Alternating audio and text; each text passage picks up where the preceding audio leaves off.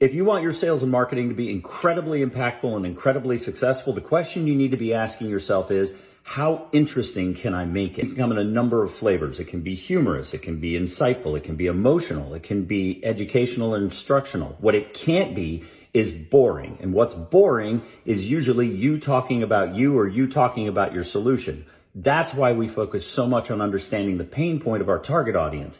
The better we understand the pain point, the thing that they are up against, that they're either trying to achieve or trying to get rid of in their world that they can't, the more we can make our solution interesting to them by showing them how it is applicable and relevant and meaningful to their current situation.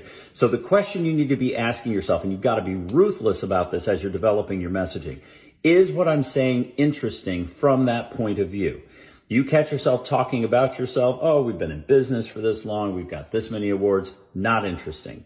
You're too early in the process. Remember, people buy emotionally and justify logically. You've got to start with interesting and keep there. The more interesting you are, the more you'll be rewarded with ongoing engagement. That's how you're going to scale and grow your company.